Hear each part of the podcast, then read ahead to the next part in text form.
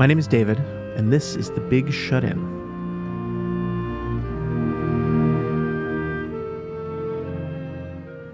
It's Thursday, June the 4th, day 82 of sheltering in place.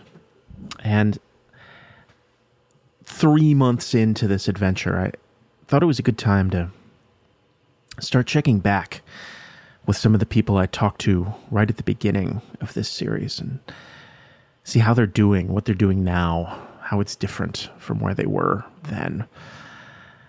And I started with the brilliant and powerful Naomi, who, as you may remember, is a political science professor in Milwaukee, Wisconsin.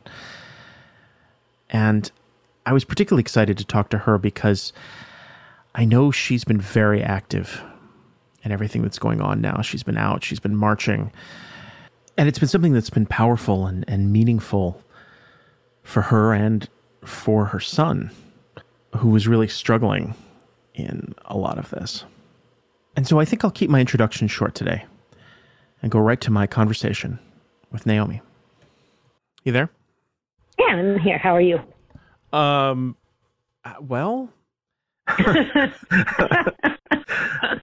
I, I, don't even know how to, I don't know how to answer that question anymore. How are you? I'm I'm doing okay. Um, I'm much more hopeful now, actually, than I had been. What What is making you hopeful right now? What is making me hopeful? So I I have been going out to the protests, and they are spontaneous. You know, you have a single individual post, you know, let's meet at this place tomorrow.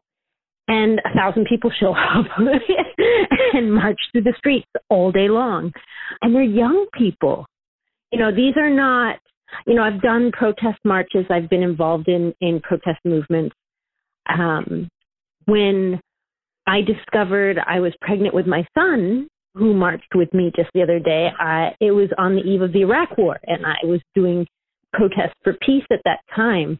And and I remember the protests were really dominated by a group of baby boomers who had protested Vietnam and now we're protesting against the Iraq war. And and the feeling was very different and it was controlled and it was um sort of organized by smaller groups. And these are just young people. These are, are people who are just showing up kind of spontaneously with passion. And there, it's a lot of people. It's, it's diverse. And so that experience in itself, despite the fact that uh, I have my trepidation against about marching during a pandemic, but but that experience itself is enough to make you feel a little bit of hope. And then I've been watching my social media feed.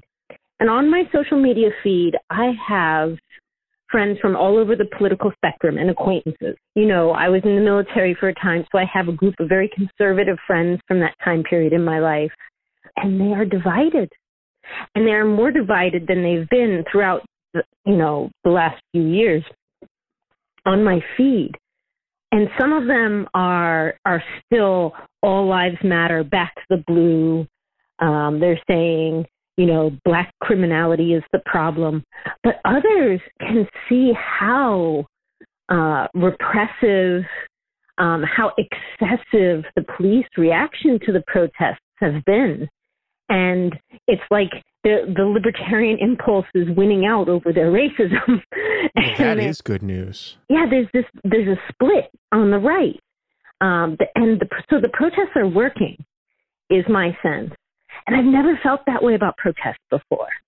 I've always been very cynical because I don't really understand the power of protests and how it translates to policy change very well and under what circumstances even though I'm a political scientist, um, I find it sort of puzzling and amazing when when protest movements work. But there's something happening with the divisions on the right, and then the, the energy coming from young people in the street.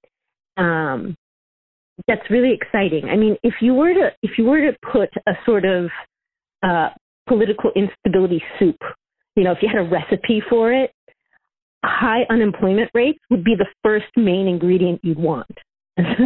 um, and so I feel like we've put up with racism so long, we've put up with the police violence escalating, but now it's happening when all of this is brewing with unemployment and um, people have the time.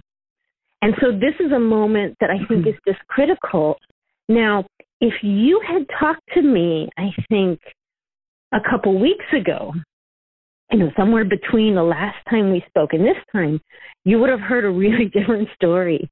Because when those armed men stormed the Michigan State Capitol, um, threatening the life of the governor, um, and they walked away from it uh, as though, you know, they had the rights to do that. Uh, that uh, for me was was deeply troubling and still is the juxtaposition of the treatment of those white uh, armed um, protesters heavily armed. on the state yes heavily armed. Automatic weapons and body armor. I mean is shocking. And the police just sort of said well that's okay. Explicitly threatening violence. Explicitly intimidating.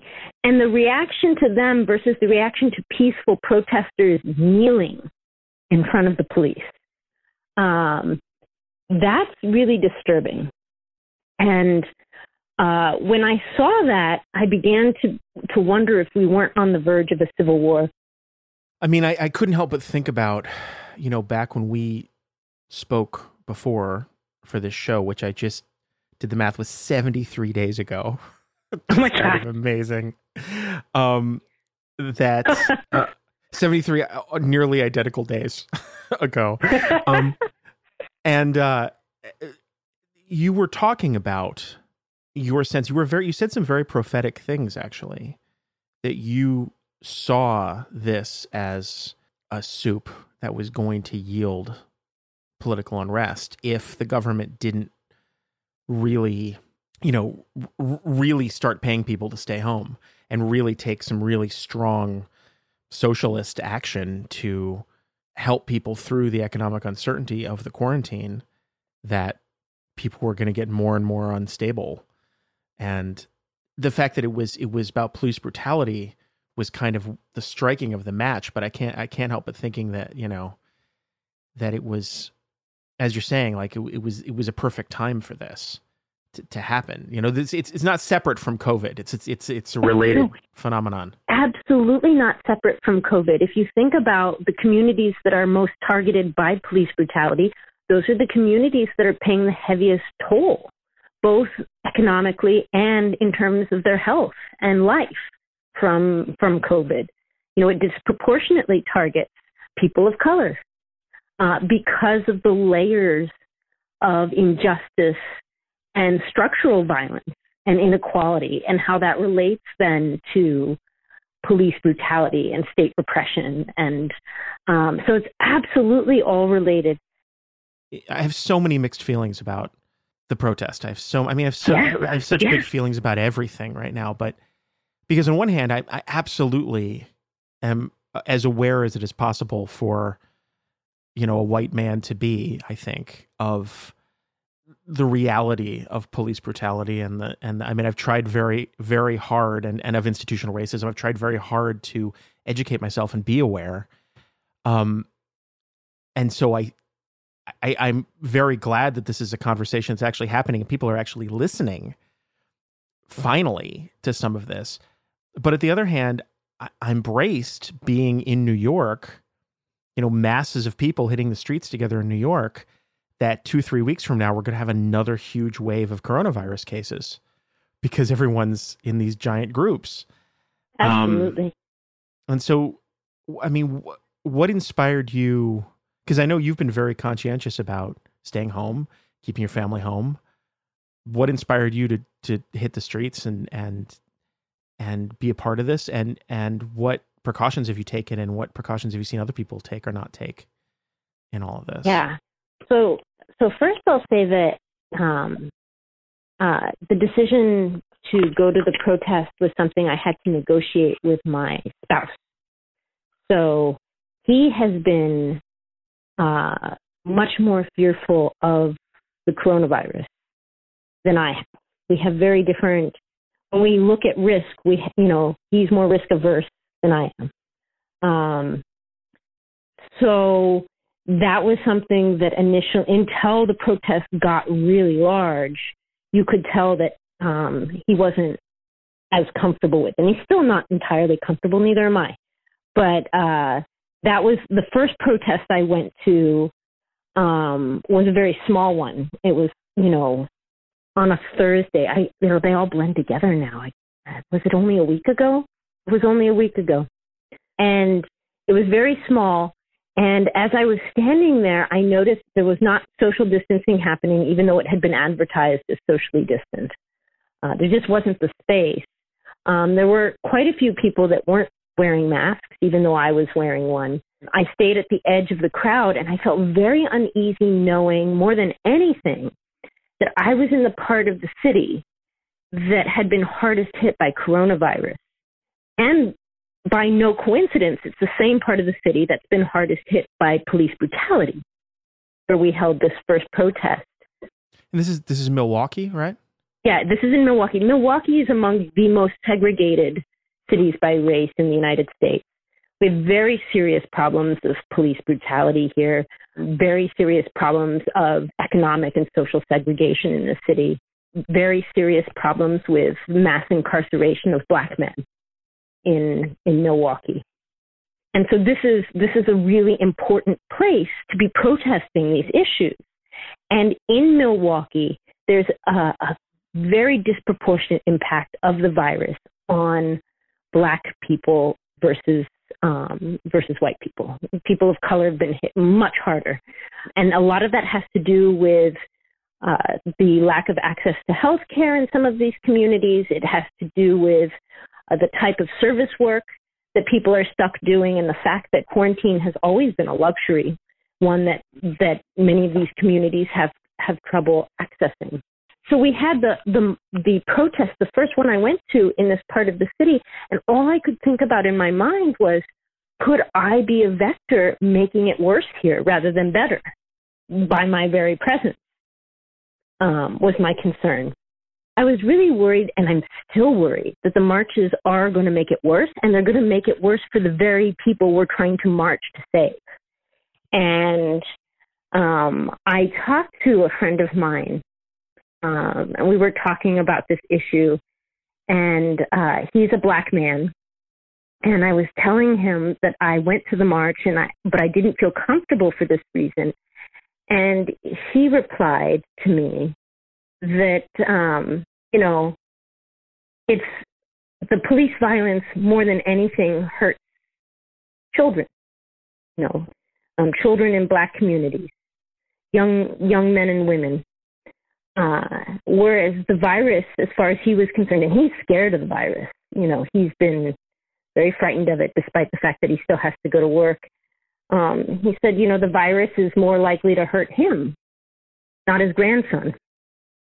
And for that reason alone, he felt comfortable walking. And it's not like saying old people are worth less or anything like that, or throw grandma under the bus to save the young people. You know, like we've, but it was, it was very much about, you know, the future, uh, the, the future that we have with our young people in this community uh, is more devastated by the police violence than the risks of the virus for many wow people. so he made that he made that calculus in his head that the calculus yeah that's what he told me and it resonated with me because because i have had some similar feelings about the say you know if if my children were at risk from this virus i might be acting quite differently if i'm really honest you know?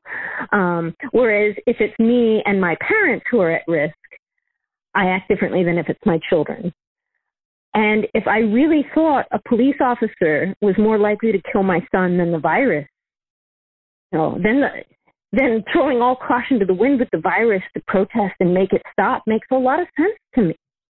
Um, and so what he said to me seemed to resonate, you know, not at a rational level with me, but with an emotional level as a mother.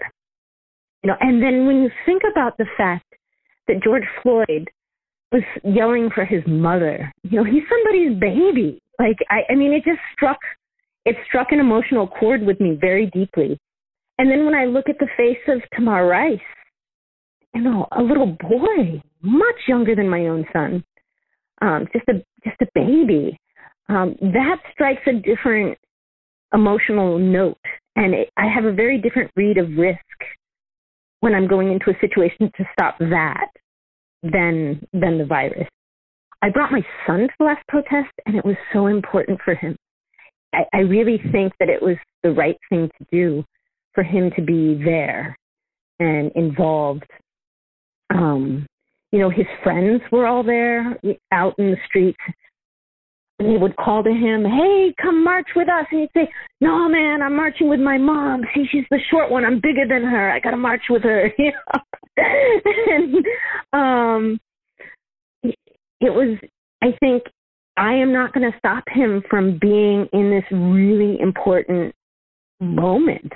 I mean, this is his moment to have some uh, uh, a role in in his history. I mean, so like I, I certainly wasn't going to stop him from going that time, and I'll probably any protest I do go to, I'll take my my 16 uh, year old with me as well.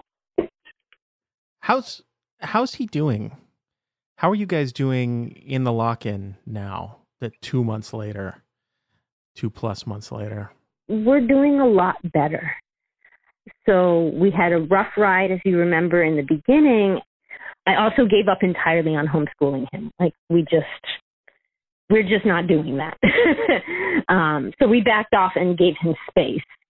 I imagine that um, it's not easy to be 16 and locked in a house with your family um, the whole time. Uh, we were quite strict in social isolation. He had contact with his friends on his computer, uh, so he was kind of chatting with them pretty frequently. Um, he really hasn't had much of a social life aside from going to the protests with me. That's been that's been it um, as far as his contact with the outside world. His father has taken him grocery shopping once or twice, uh, just to so that he would get out of the house. Um, but he seems to be doing much better now. I mean, under uh, he uh, we haven't had any episodes of um, kind of emotional breaks or temper tantrums or confrontations or anything of that nature um, since we backed off of the homeschooling pressure.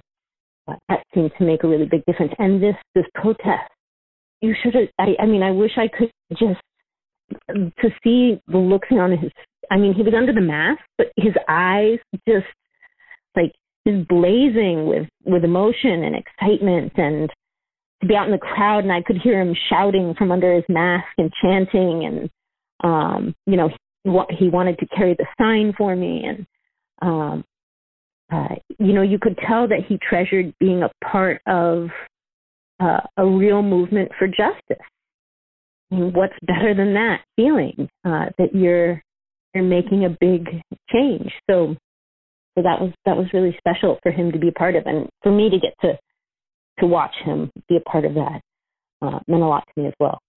Uh, you know, we're both. He understands the the sort of double edge of of what's happening with the pandemic as well, um, and he's you know been been good about not complaining about not getting out of the house.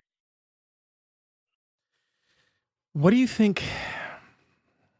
What do you think is going to happen next? What is July going to look like? What is August going to look like? What is oh October going to look like? Oh, I have no idea. I have no idea what any of this is going to look like. What do you think it's going to look like? I don't even. I have no idea. I mean, I, I, I, I, feel, I feel like no forecasted scenario is too crazy at this point. I mean, you mentioned civil war earlier, and I, I mean, normally that's the sort of thing where you say, "Well, come on, like that's not that's not something that's normally in the in the realm of possibility." But it kind of feels like it, doesn't it? I mean, if yeah. if the Northeast decided to secede from the Union in September, I I don't think I would be stunned. You know? I think I might show up on your doorstep as a refugee, but under Um, President Cuomo. You know, I mean, it's totally. Po- I mean, it seems absurd, but it's. Com- I think it's completely possible. I, I could see Trump canceling the election and everything going to hell and the country breaking apart. I could totally see that's a possibility So- for sure. So that's not what I think is going to happen, though. I, you know, if a civil war happens, I don't think it's coming from the left initially. You know, and okay, this is all ridiculous uh, because I don't think a civil war is actually going to happen. Um, I have moments because I'm a paranoid. I do have a paranoid prepper streak deep down inside me that maybe comes from being in the military, or maybe it comes from my upbringing. Uh, but just because you're paranoid doesn't mean they aren't out to get you. Uh, so maybe I've lost my mind, but maybe the world has too. well, that's the thing, right? I mean, who would have predicted that Donald Trump would be president? I know. Who would have predicted? No, I mean, no. ten years ago, absurd. No, it's Who would real. have this whole thought of the fact that I'm I'm literally in quarantine and curfew right now Yeah. Because it's, it's the world is so on fire. I mean, But if a Yeah. civil war happens, I think that it'll have to do with those tensions within the government and far right groups that are heavily armed siding with a particular part of the government. Because our government, you know, we've got the federal level and the states. Um, the mil- there's tensions between military and civilian in ways in the U.S. that we've never had before. So if if there that you know tension turned into fragmentation, um, and you had militias, uh, you know, on the right that then sided uh, violently with one side of the government or the other, that would be, I think, the worst case scenario for the eruption of violence. I don't think I don't think these peaceful protests are going to turn into civil war. That's not what's happening out there. Like these are no, these I are- don't see that. you know either. these are just people No. in the streets. But and so if if there were the sort of worst case scenario, I think it would be that.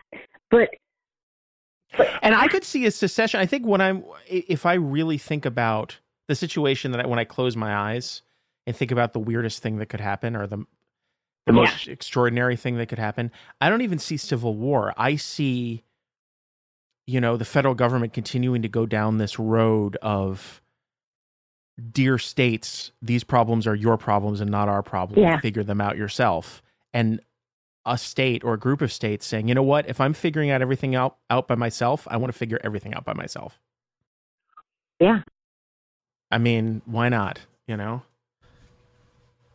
Yeah. Or um, you know, there's a disagreement without secession happening and some crazy people decide to declare war on one part of the government or the other, you know, in defense of the White House or in defense of, um, you know, so, so yeah, I mean, I don't know what it's going to look like. I, I think I've, I've been working under the assumption that I will still have a job, but I will probably still be working online even though my university says I'm going to be teaching face to face, I I had been working on the assumption that that wouldn't be possible.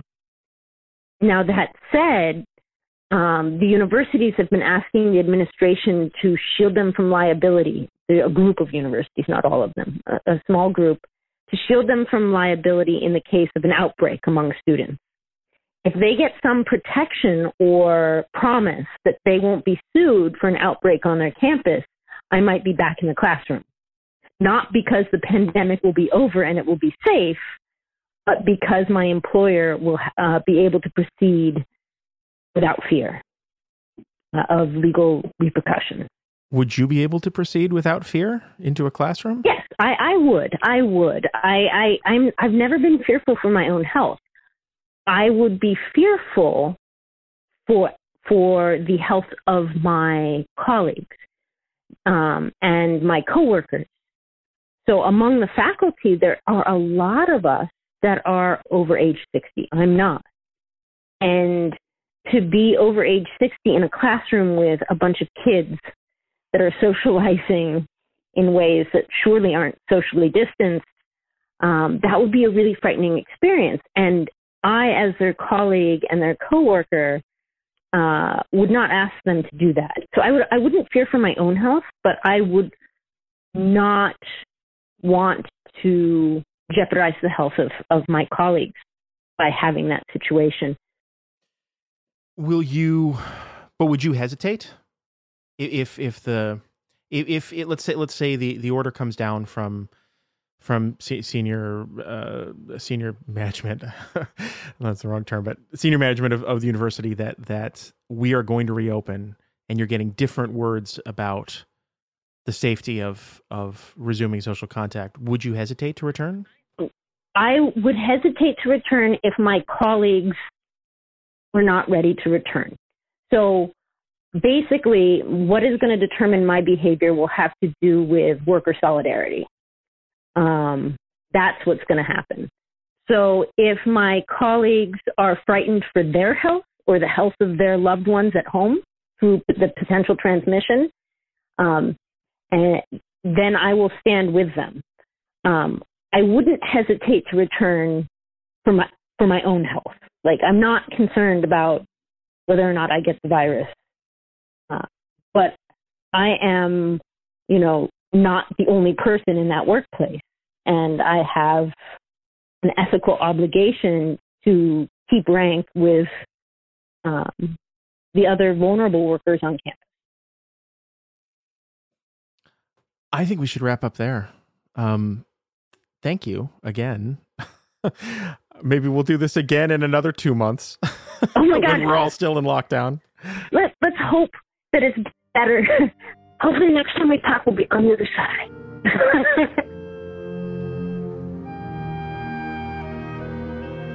My name is David Hoffman, and this is The Big Shut In. I produce the show. It's a production of Racecar Radio, racecarradio.com.